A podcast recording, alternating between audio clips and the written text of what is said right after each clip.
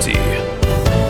Это радио «Комсомольская правда», 92,3 FM Екатеринбург, 96,6 Нижний Тагил, 89,5 город Серов. Наши гости сегодня, которые с удовольствием представляю, Светлана Васильевна Камка, директор Дома учителей Екатеринбургского. Здравствуйте. Здравствуйте, Павел. Слушайте, Светлана Васильевна, давайте начнем. А вы еще, помимо этого, директор 107-й школы, да? Была когда-то. А, были? Хорошо. В недавнем прошлом. Вот. Скажите, пожалуйста, я так понимаю, что вы, практически, наверное, всю жизнь в системе образования, назовем это так. Да, конечно. Что такое Дом учителя? Потому что мы знаем, есть дом актера, есть дом писателя, дом журналистов. Что такое дом учителя? На самом деле дом учителя имеет очень долгую историю. Он основан в 1921 году как областной дом работников просвещения. И когда встает вопрос о том, кто был первичный в системе повышения квалификации, развития кадров педагогических, конечно, на Урале и в Екатеринбурге это Екатеринбургский дом учителя. Он позднее был переименован, и на сегодняшний день мы радостно движемся к его столетию. Чем занимается дом учителя? Да. Дом учителя сегодня это, конечно, не клуб, это не развлекательное, не место встречи для проведения досуга.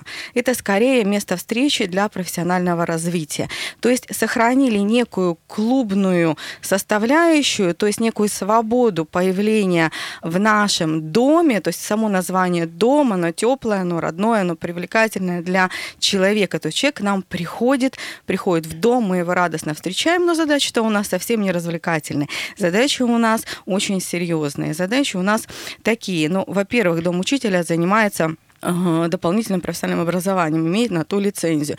Объемы у нас очень серьезные. Это образование для учителей. Это образование для педагогов. Угу. Дополнительное, профессиональное. Это повышение квалификации, семинары, курсы, встречи, маршруты, дистанционные площадки, встречи с новыми методиками, новыми людьми, молодыми, опытными, разными. То есть у нас несколько направлений только в повышении квалификации в этом году выявилось. Это, конечно, очень серьезные ученые, первые лица, так скажем, ведущие имена в системе образования Российской Федерации, такие как Ясвин, такие как Каспаржак, такие как Митрофанов Кирилл Германович, такие как Воронцов Алексей Борисович. Кстати, он сегодня в 69-й школе ведет курсы повышения квалификации. Угу. А также очень много молодых компаний, которые я тоже в какой-то мере представляю, поскольку и сама очень люблю это направление, это инновации. Это то новое, интересное, звонкое, которое появляется на просторах России, и мы неким таким являемся банком этих вещей, и мы их привлекаем. Это компания «Знаника», во главе которой так присоединился как эксперт Болотов, знаменитый нам всем известным в образовании личность, великолепная, великая, я бы сказала, фигура, которая проводит с нами обучение по качеству образования с помощью платформы очень серьезной, для создания которой ушло 10 лет, и она сейчас очень признанная и действительно классная. Тоже сейчас 100 человек обучается на этом курсе. Это компания Skyeng, молодая, мощная компания по обучению иностранному языку. Тоже онлайн-площадка, серьезная. Мы обучили 269 педагогов в прошлом году языку, повышению языковых компетенций, предметных компетенций. И сейчас тоже 100 человек у нас одновременно на этой площадке работают. Параллельно одновременно сейчас работает проект «Эффективная школа». Это федеральный проект, который ведут регионы. И Екатеринбург, конечно, не мог не подключиться. У нас сегодня как раз Алексей Борисович Воронцов, это развивающее образование, знаменитое, вошедшее в мировые рейтинги. Алексей Борисович как представитель, носитель этой истории. Он сегодня в Екатеринбурге. То есть все эти команды имеют готовые, уже отработанные площадки, в которые мы подключаемся. То есть помимо офлайн, то есть реальных встреч, у нас еще есть длительное продолжение наших встреч в онлайн-истории. Мы привлекли очень много таких. То есть у нас буквально 17 партнеров. Я не бы всех сказала. Это издательства. Издательства крупные, издательства, которые все практически участвуют тоже в повышении квалификации. Рассказывать можно долго. Да, вы правы совершенно. У меня вопрос сразу возникает. Смотрите, система образования, там есть, условно говоря, Монтессори и прочие другие известные очень... Системы и теоретики образования, и практики образования, в частности, да? А что нового происходит на этой ниве, так сказать? Мы еще дойдем, конечно, до взаимоотношений. Обязательно обсудим с вами взаимоотношения этого треугольника родителей, школа и сам ребенок, да? Очень сложного, надо сказать, да? Особенно в последнее время, как мне кажется. Но, тем не менее, а что нового происходит в образовании? Ну, вроде бы как, есть материал, есть учитель, есть ребенок. Преподай ребенку материал, все будет хорошо. Ну, к сожалению, так думает, ну, такое большое количество людей, что вот, ну как, я сталкивалась с этим мнением не раз. Мне говорят, ну, есть учебник, так, да, есть учитель, его чему-то там учили, он носитель какого-то знания. Да? Да, но если бы это было так просто, не было бы того самого треугольника, о котором вы сказали. Ну, во-первых, конечно же, есть отработанные методики, известные. Но вот, понимаете, я не сторонник того, что все может быть применимо во всем. Вот каждая школа, каждый детский сад – это своя локальная история. Это свой контингент, это свои традиции, своя история, свои родители. То есть вот очень много факторов, которые влияют на то, какую технологию положить в основу методической системы или какие технологии. Вот. Ну, это первый фактор. То есть это вопрос выбора. На самом деле история педагогики накопила множество отработанных методик, которые, к сожалению, не всегда могут быть применимы в прямом виде в тех или иных условиях. То есть это вопросы адаптации. Этому нужно обучать, это надо уметь анализировать, отбирать, а вообще знать педагогику. То есть есть одна проблема серьезная на сегодняшний день, о чем вот хотелось бы мне вам сказать, что когда уходит из образования педагогика, тогда выходит вперед технологический подход. Давайте возьмем и сделаем. А вот как при этом будут себя чувствовать дети, какие будут эффекты, мы редко вспоминаем. То есть мы привыкли так сейчас технологии такие поставить на первое место. А на самом деле, с моей точки зрения, как вы сказали, вот что, конечно, я всю жизнь в образовании, и с моей точки зрения нужно перевернуть немножко подход, подумать о том, что надо смотреть на все процессы и на выбор, в том числе технологий, традиционных ли, модных ли, современных, вносить их в свою образовательную систему, либо применять их в домашних условиях, когда мы работаем с своими детьми, это ведь тоже есть, родители тоже педагоги, родители тоже обучают своих детей разным вещам, навыкам, и часто говорят, ну не могу научить, ну объясните учителю, но объясните, я не могу, у меня не получается. И вот на самом деле учитель должен быть экспертом и помогать и родителю выбрать подходы, и ребенку адаптироваться. Мир сегодня вот таков. То есть мир сегодня множественный. Скажите, пожалуйста, коль скоро вы занимаетесь образованием большую часть своей жизни сознательной, да, на ваш взгляд, за последнее время и отношения, и сами дети, они как-то поменялись или все осталось по-старому, но, может быть, какие-то подходы немножко нужны другие? Как у Булгакова. Ну, серьезно. Мне кажется, да. Вот по Булгакову человек остался человеком. Вот на самом деле, если мы будем так расслаивать этот вопрос и анализировать его. Вот ваш вопрос можно немножко конкретизировать на разные составляющие. Давайте. Первое. Вот с моей точки зрения, с точки зрения того, что случилось с человеком, человек остался человеком. Что не может не радовать? Что не может не радовать. То есть вот и в школе работают человеки по профессии человеки. И работают они не с материалом, не с машиной, а с детьми по национальности человека, по сути, по своей человеке. И это должно быть в основе. То есть это антропологические, аксиологические подходы. Вот про антропологию сказал, то есть человеческая сущность.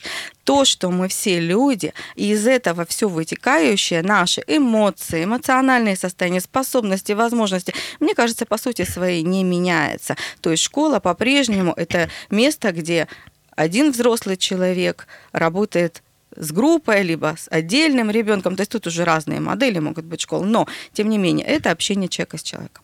Второй подход – это аксиологический. А вот тут вот можно... А что это за подход? Давайте объясним. Это ценности. Это, конечно, тот ценностный конфликт, о котором мы с вами, Павел, вчера еще говорили. То есть эта история очень интересная. Это та история, которая случилась с нами со всеми. То есть ценностный мир. Что я имею в виду? Учитель долгие века, я бы сказала, находился в определенном понимании своей ценности для общества, как носитель знания, носитель всего самого правильного, делая, как я, и будет правильно. Вот на самом деле я знаю, как лучше, потому что я учитель. Я делаю лучше, потому что это моя суть, я обязана. Не могу нарушить правила, потому что мне это не позволено, на меня возложена великая миссия воспитывать ценности и передавать их из рук в руки. И это мы сейчас говорим не о профессиональных каких-то обязательствах или должностных инструкциях. Это вот я связываю человеческие вещи, которые в первый пункт были, социологией, то есть вот системой, с тем подходом, который веками закрепился в сознании, и он до сих пор в нас всех живет, что я учитель.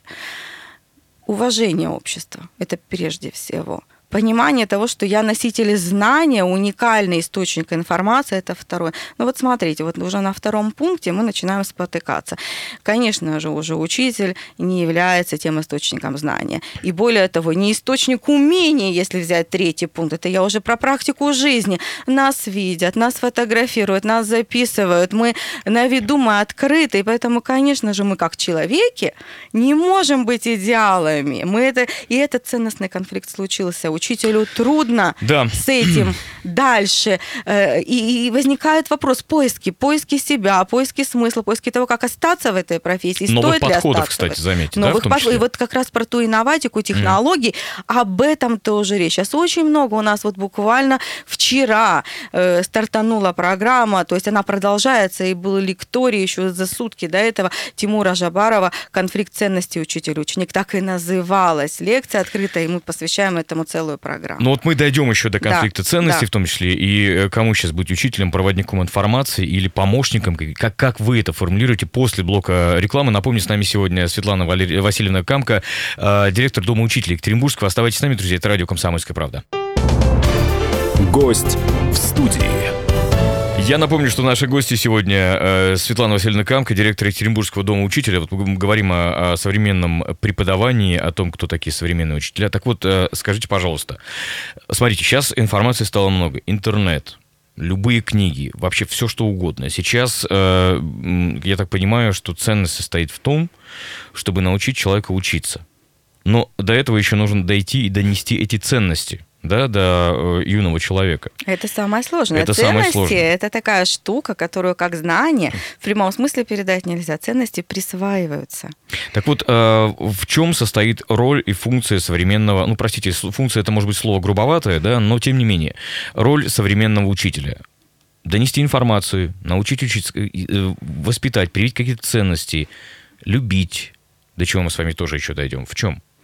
Вы знаете, на самом деле здесь, наверное, нужно исходить, опять же, от ребенка. Вот учитель, несмотря на то, что эта профессия такая колоссально массовая, ведь работает с очень конкретными учениками. И в этом заключается самое большое противоречие. Все говорят, вы учились в педуниверситете? Да, учились. Всему это общий профиль. Несмотря на то, что мы можем учителя математики, русского языка, еще чего-то там, вот в своих знаниях мы часто хороши, и у нас действительно хорошие педагоги, мы, опять же, это обсуждаем постоянно и с родителями, я часто об этом говорю, что смотрите, когда вы приходите, и требуете хорошего учителя, хорошего дайте мне, что вы вкладываете, хотим, чтобы научил математике, русскому, истории и так далее. Я часто это слышала, будучи заместителем директора 35-й гимназии, будучи директором школы 107-й. Часто звучит от родителя заказ на знания. Поэтому, конечно, учитель по-прежнему носитель знаний, в том числе, хотя не единственный. В этом случилось существенное отличие от предыдущих эпох. Не единственный. И не всегда единственно правильного знания. То есть, потому что мы же знания можем интерпретировать по-разному, особенно в гуманитарной сфере. И вы понимаете, отсюда много дискурсов, много диалогов, много разговоров. Как подала, не так подала, у родителя одна точка зрения, у всех другая, как писать. Возьмите хотя бы историю, Конечно. Поэтому, конечно же, мы не должны узурпировать право на знание. Это время диалога. Я считаю, что 21 век эпоха разговора. Разговора серьезного, серьезного на все эти темы, о которых вы говорили. То есть, конечно, знания. Что касается воспитания, всегда школа была носителем определенных, вот опять же, ценностей, и они, конечно, транслируются в воспитательной системе, системе любой школы. Они существуют и сейчас, и школа не снимает с себя эту задачу. Но вот тут хочется сказать, что это разделенная ответственность. Ведь мы, конечно, можем говорить языком законодательства, это наши функции, это не ваши функции. Я против такого подхода. Я сторонник разговора в конкретном совершенно месте, в конкретной школе, в конкретном классе, с конкретным родителем. А вот со стороны, с моей такой позиции, с которой я вижу, как эти разговоры происходят, хочу сказать, что проблем много, разговаривать-то мы не умеем. То есть унифицированного подхода нет и быть не может? Нет, конечно. Конечно, нет. Мы все уникальны, мы все индивидуальны. И в этом самая большая проблема, в этом и есть то самое противоречие. То есть картинка, которая всплывает у меня в голове, как у родителя, представление об идеальном учителе, она может сильно отличаться от того, что я, когда приду и увижу в самой лучшей мною вожделенной школе, которую я так сильно добивался. И ведь не факт, что, придя в школу по прописке, я не встречу того самого учителя в лице молодой девочки, вчера вышедшей из педуниверситета. И такие истории тоже есть. Есть, я думаю, что их достаточно много. Их достаточно много. Истории. Знаете, вы сказали тут про картинку, которая в голове возникает. У меня сейчас в голове возникает картинка, это из серии интернет-мемов, да? Чем вообще эта система взаимоотношений между родителями, учениками и учителями отличалась там 20 лет назад и там 30 лет назад и сейчас, да? Если раньше, я думаю, что вы видели эту самую карикатуру, раньше родитель приходил к учителю со своим ребенком, учитель говорил, у него опять двойка, и, значит, родитель его отчитывает, да? А теперь приходят и говорят, почему у него опять двойка, приходят с претензией к учителю. Массовое явление? Я думаю, что это явление, извините, я обозначу это таким словом, как паранойя. Возможно. Понимаете, есть болезни детства, роста. То есть человек должен переболеть этой болезнью, и больше, и он уже, в принципе, наверное, никогда в жизни этим не заболеет. Двойками тоже? И двойками тоже. Так. Это болезни детства. Болезни роста, что называется? Болезни роста, конечно. То есть родителю нужно разграничивать хроническое заболевание от просто заболевания детства, которым нужно переболеть. Поэтому отношение к двойкам на сегодняшний день, мне кажется, сильно преувеличено. Просто родитель на сегодняшний день, родитель сам инициирует часто, почему назвала слово паранойя, эту историю. Разборки вот эти, да? А на самом деле нужно самому родителю, во-первых, всем нам нужно понимать ту вещь, которую я сказала, что есть вещи, которые обязательно должны случиться в жизни каждого человека. Смотрите, практический пример. В том числе и двойки. Практический пример. Ребенок моих друзей хороших. Мальчику 8 или 9 лет сейчас, да? Не глупый парень, не хочет учиться, не любит, ему не нравится класс, не нравятся учителя. То есть он не высказывает прямо таких адресных претензий, что не нравится тот другой, но у него нет интереса. Как зажечь огонь? Вы знаете, тут надо поразбираться. Я бы, конечно, вы говорите, ваши знакомые, семья, отвлечемся от конкретных совершенно людей, возьмем просто образ ситуации. Ведь причины могут быть разные. Конечно. Во-первых, конечно, родителю... Я часто говорила своим заместителям, когда работала директором школы, я им говорила так, с этого момента, с этой истории, которую мне рассказали, у вас должен быть закрыт рот и очень большие уши. Большие уши и маленький рот. Это не я придумала, это великий Адизис, гуру менеджмента, такого мягкого менеджмента. Я его впрямую цитирую. То есть большие уши, маленький рот. Мы всегда очень много говорим и очень плохо слышим.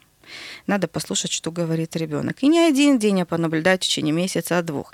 Во-вторых, убрать паранойю, что человек обязательно должен ходить в школу. Он должен ходить в школу, он должен выполнить те вещи, которые определены законом, это просто определенные какие-то правильные вещи. Но из каждого правила есть исключение. Существуют индивидуальные маршруты образовательные, существуют персонифицированные школы, существуют школы, мы сотрудничаем сейчас в большом масштабе с Фоксфордом, у которых есть онлайн-среда для обучения индивидуального. И если родители, а тем более речь идет в данном случае о том социальном слое, который может себе позволить, надо понаблюдать, поговорить с учителем и, опять же, поговорить. И не один раз, и не настойчиво, что вы должны меня выслушать вот здесь и сейчас в 9:15 утра, когда у него класс сидит. Ну да, естественно. То есть идти на диалог обеим сторонам. Серьезные разговоры проходят в тишине и с глазу на глаз. На это нужно время. На все нужно время. Чтобы в скалолазанием заниматься, нужно время. Ну, естественно. Чтобы поговорить с учителем, нужно специальное время. И я думаю, что эти инициативы должны поддерживать с двух сторон. И педагоги, и родители. Опять же, паранойя. Не в чатах. Я разговоры. Не про общение, которое забирает наше время и которое дает нам какую-то информацию, видение того, что происходит в целом. Я про разговоры, про вашего ребенка. Я бы не стала их вести в чате. Логично, да, естественно. Я бы пошла к учителю и с позиции услышать. Не рассказать, как мне плохо, а услышать. Что говорит учитель про моего ребенка, а потом взять тайм-аут и подумать. А потом, наблюдая за своим ребенком, выбрать тот маршрут образовательный, который ему действительно нужен. Бывает, что мы искусственно перегрузили ребенка и достигли сами, родители сами, а иногда и школа помогла. Что он перегорел. Ну, да. Непростой вопрос. Вы упомянули по поводу съемок и прочих таких вещей, которые происходят. И такие эксцессы, действительно, я подчеркиваю, они происходят в разных школах. Ну, вот я не слышал про Екатеринбург, но другие города есть, да, когда учитель не сдержался, ударил ребенка, когда кому-то рот скотчем заклеили и так далее. Ваше отношение к этому? Причем я, вот положа руку на сердце, я думаю, видите, я положил ее действительно, да? Я понимаю, что бывают учителя более популярные, менее популярные. Бывают учителя, которых травят, как и ученики, которых травят тоже в каждом классе. Ну, это класс, это отдельный коллектив. И всякое в коллективе бывает, до чего мы еще обязательно с вами дойдем. Так вот, что это за эксцессы, если вы можете это описать? И как с ними разбираться, как с ними взаимодействовать? Вы знаете, я бы всем советовала читать Ямбурга. Есть такая книга «Беспощадный учитель». Я, конечно, только по касательной сейчас пройдусь. Есть у нас в библиотеке Дома учителя. Она известна, она продается. Сам Ямбург доступен в общении в Фейсбуке. «Беспощадный учитель» называется? «Беспощадный учитель». Жесткое название. Я не буду раскрывать, о чем. Я только одно слово скажу. Кто такой беспощадный учитель? С позиции Ямбурга это время. Время. Понимаете, а вот позицию, так скажем, великого Ямбурга вы можете и сами почерпнуть. Я остановлюсь буквально на своих выводах. Мне кажется, что существует в каждом времени были свои маркеры и свои вот эти вот показатели, то, что уже является результатом той паранойи, о которой мы говорим, того ценностного конфликта. Учитель также не выдерживает. Вот смотрите, потоки, я не защищаю сейчас, я призвана защищать учительское сообщество, и я часто себя называю адвокатом учителей. У меня дом учителя, а не дом системы, хотя являюсь частью департамента образования, безусловно, но у меня дом учителя. Поэтому с этой позиции, вот когда у нас с вами много старого фонда жилищного, или не очень старого, но уже более 10-20 лет, это я про стаж работы, да, людей. То есть вот этот старый фонд, который выработан на сегодняшний день, но нагрузка действительно увеличивается. Это все равно, что вот в доме, который не вчера сдан, подать такой напор воды и лопнут все трубы. Понимаете, о чем я говорю? И вот эта перенагрузка, это поток той самой информации, изменений, реформ, шума, я бы сказала, очень много шума. Человек теряет адекватность. И в данном случае это так. Мне так кажется. Учитель тоже человек. И учитель тоже человек. И знаете, у меня был такой момент, вот буквально для того, чтобы снизить градус напряжения, я когда-то была экспертом по проверке первых буквально, поток был первых ЕГЭ по русскому языку. Страшное было время на пороге 6-7 года. Тогда все только начиналось, да? Это только начиналось. Я была в этой комиссии, мы проверяли круглосуточно на тысячной работе. Сочинение было. И была такая цитата, я ее помню на всю жизнь, и всем говорю, крыса тоже не кошка, но тоже личность и тоже человек.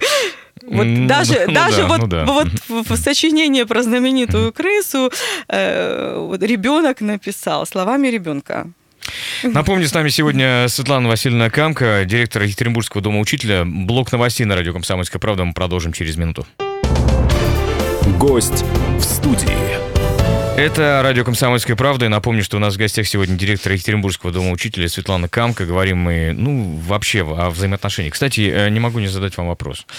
У нас, знаете, сейчас все принято называть услугами, да? То есть услуги там медицинские, услуги такие-сякие, образовательные. Откуда-то возникло, да, вот это вот самое словосочетание. Вы к этому как относитесь? И нам это просто для понимания важно. Нам это воспринимать, всем людям как услуги или что это? Вы знаете, нормально отношусь. Медицинские тоже услуги. Как нам их воспринимать? И мы тоже идем к человеку и ложимся на стол операционный и говорим: режь, потому что я сам себе это не сделаю. Доверяем. Надо доверять. И вы сказали ключевое слово. Вопрос доверия.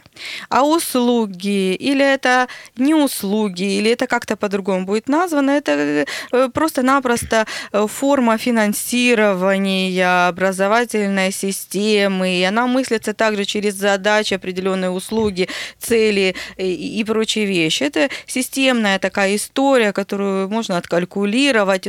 А уж внутри эту услугу нельзя к этому относиться, конечно же, как к смену набойки на туфлях. Это правда. А вот имейте такую аналогию с серьезной операцией, когда спасают вашу жизнь. Это тоже вам оказали медицинскую услугу. А уж как там дальше, ведь иногда и ваше состояние здоровья, психики, эмоциональное, оно тоже может сильно повлиять на результат этой услуги. Правда ведь? Да, вы правы совершенно.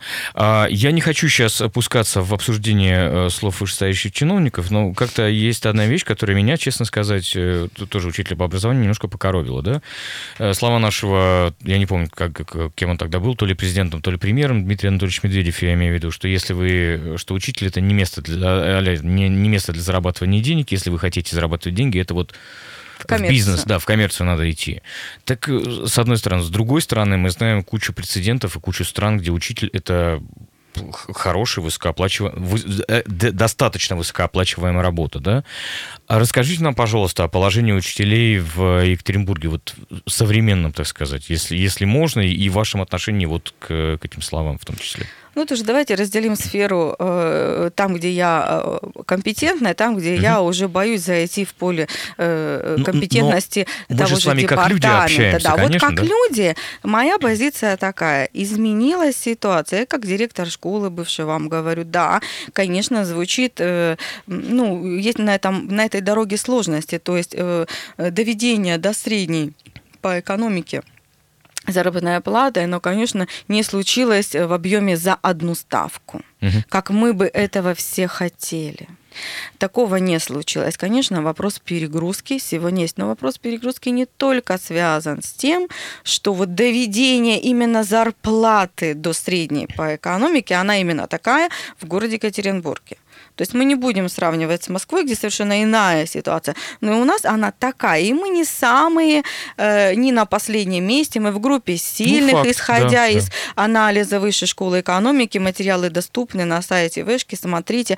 И действительно, это так. Это для снятия собственных. Вот нам всегда хочется больше. Кстати, хочу одну еще цифру привести. Нам нужно знать и помнить, что вот конкретно в городе Екатеринбурге, например, половина городского бюджета, ровно половина, там плюс-минус 1% идет на образование. Конечно, конечно. Поэтому здесь ситуация тоже иногда преувеличивается нашими эмоциями, нашими желаниями, пожеланиями и нашей тяжестью. Эту тяжесть испытывают все, каждый на своей работе. И доктора, и учителя, и у нас действительно есть определенная нормативная нагрузка общая, за которую тоже вряд ли выходят прям уж все. Не каждый учитель работает на 70 часов. Это, конечно, не так. Конечно же, это вопрос уже регулирования директоров школы. Многие, безусловно, я бы даже сказала, что каждый директор школы Екатеринбурга с этой ситуацией работает. И мы были поставлены в эту ситуацию, я как раз пришла на эту ситуацию директором школы. В 2014 году мне пришлось ее сразу решать, то есть менять положение об оплате. И тоже была масса недовольства от коллектива, что связывалось это с моим приходом. Понимаете, то есть в каждой, опять же, локальная своя история, но надо с этим работать. Опять же, разговаривать, убеждать, анализировать. Я когда посчитала все выходные, выходные, все наши дни, когда мы ходим на каникулы, когда берем какие-то дни для себя. И наши 56 дней, был какой-то такой сделан... 56 дней отпуска. 56 дней отпуска, да. Разложила все это на одной доске, на одной странице, на одном слайде. И у меня коллектив сказал: все, Светлана Васильевна, мы пошли работать. Потому что на самом деле у нас не худшее. Да, я абсолютно заявляю, коллектив, передаю привет своему любимому коллективу, единственному коллективу, в котором я была директором школы. Профессиональное выгорание, как с ним быть? Профессиональное выгорание. Вы знаете... Как адвокат учителей, вас спрашиваю. Как адвокат учителей скажу.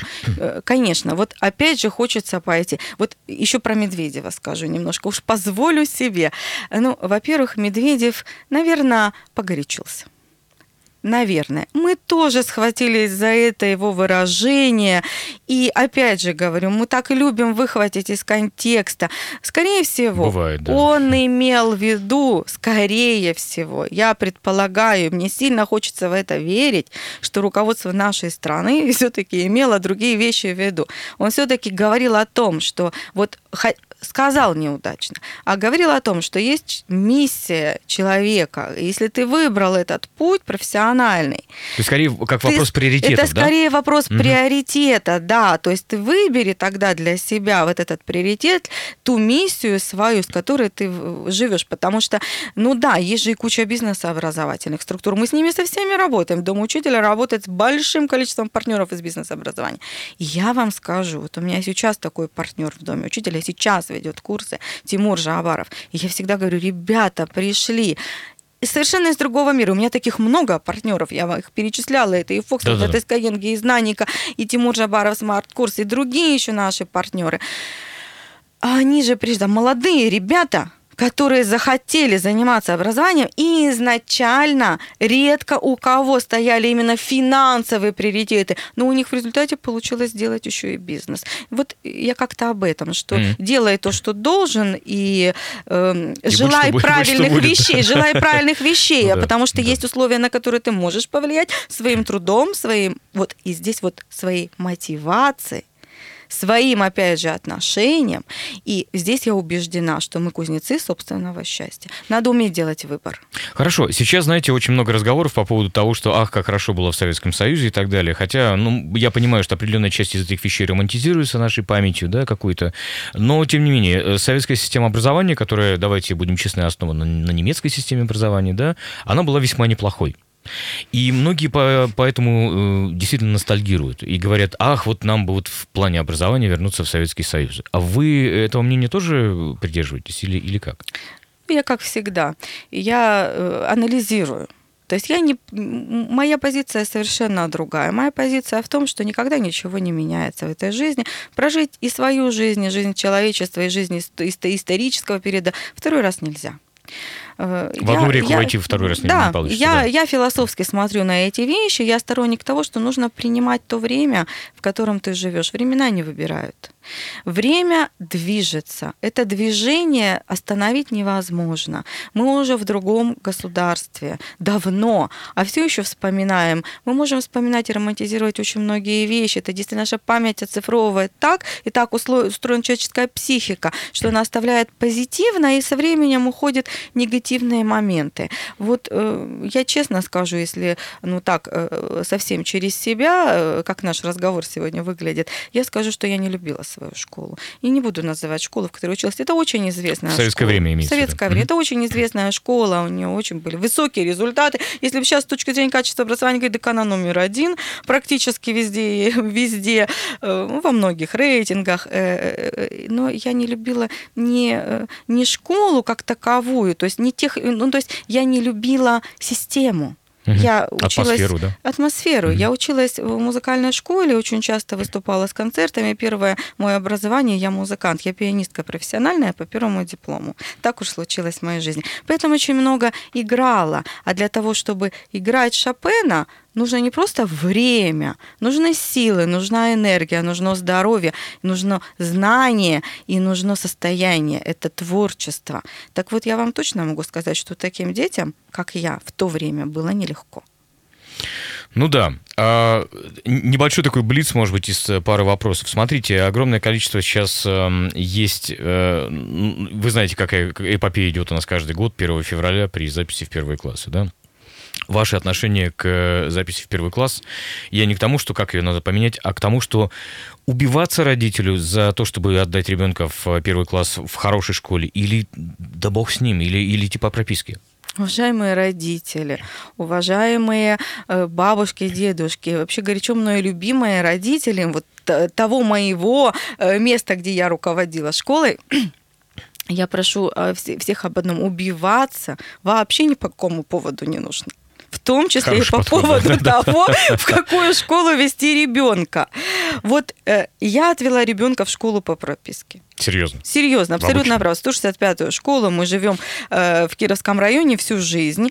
И ребенок мой закончил сначала начальную школу 165-й школы у прекрасного учителя Путинцева Ольги Николаевны. Ольга Николаевна, привет, вам передаю огромный, душевный и сердечный. И спасибо ей огромное, она заложила очень много полезного моей дочери. А потом моя дочь с 5 класса перешла в 35-ю гимназию по конкурсу к великому мною уважаемому директору Александру Борисовичу Коровину, который вот уже сейчас не руководит этой школой, руководит другой директор, тоже назову Елена Александровна Никандровна, тоже спасибо огромное за школу 35-ю. У меня дочь в этом году закончила магистратуру Санкт-Петербургского государственного университета с красным дипломом. Все хорошо. Да, конечно, конечно. То есть не убиваться. Отличный подход, кстати, да. Слушай, Светлана Васильевна, огромное спасибо вам большое за сегодняшний эфир и за участие. У нас еще много тем осталось, которые я хотела с вами обсудить, наверное, надеюсь, не в последний раз. Ну, лучше немножко недообсудить, чем потом тратить время. Спасибо большое. Напомню, с нами Светлана Камка, директор Дома учителей Екатеринбургского. Оставайтесь с нами, друзья. Это радио «Комсомольская правда». Гость в студии.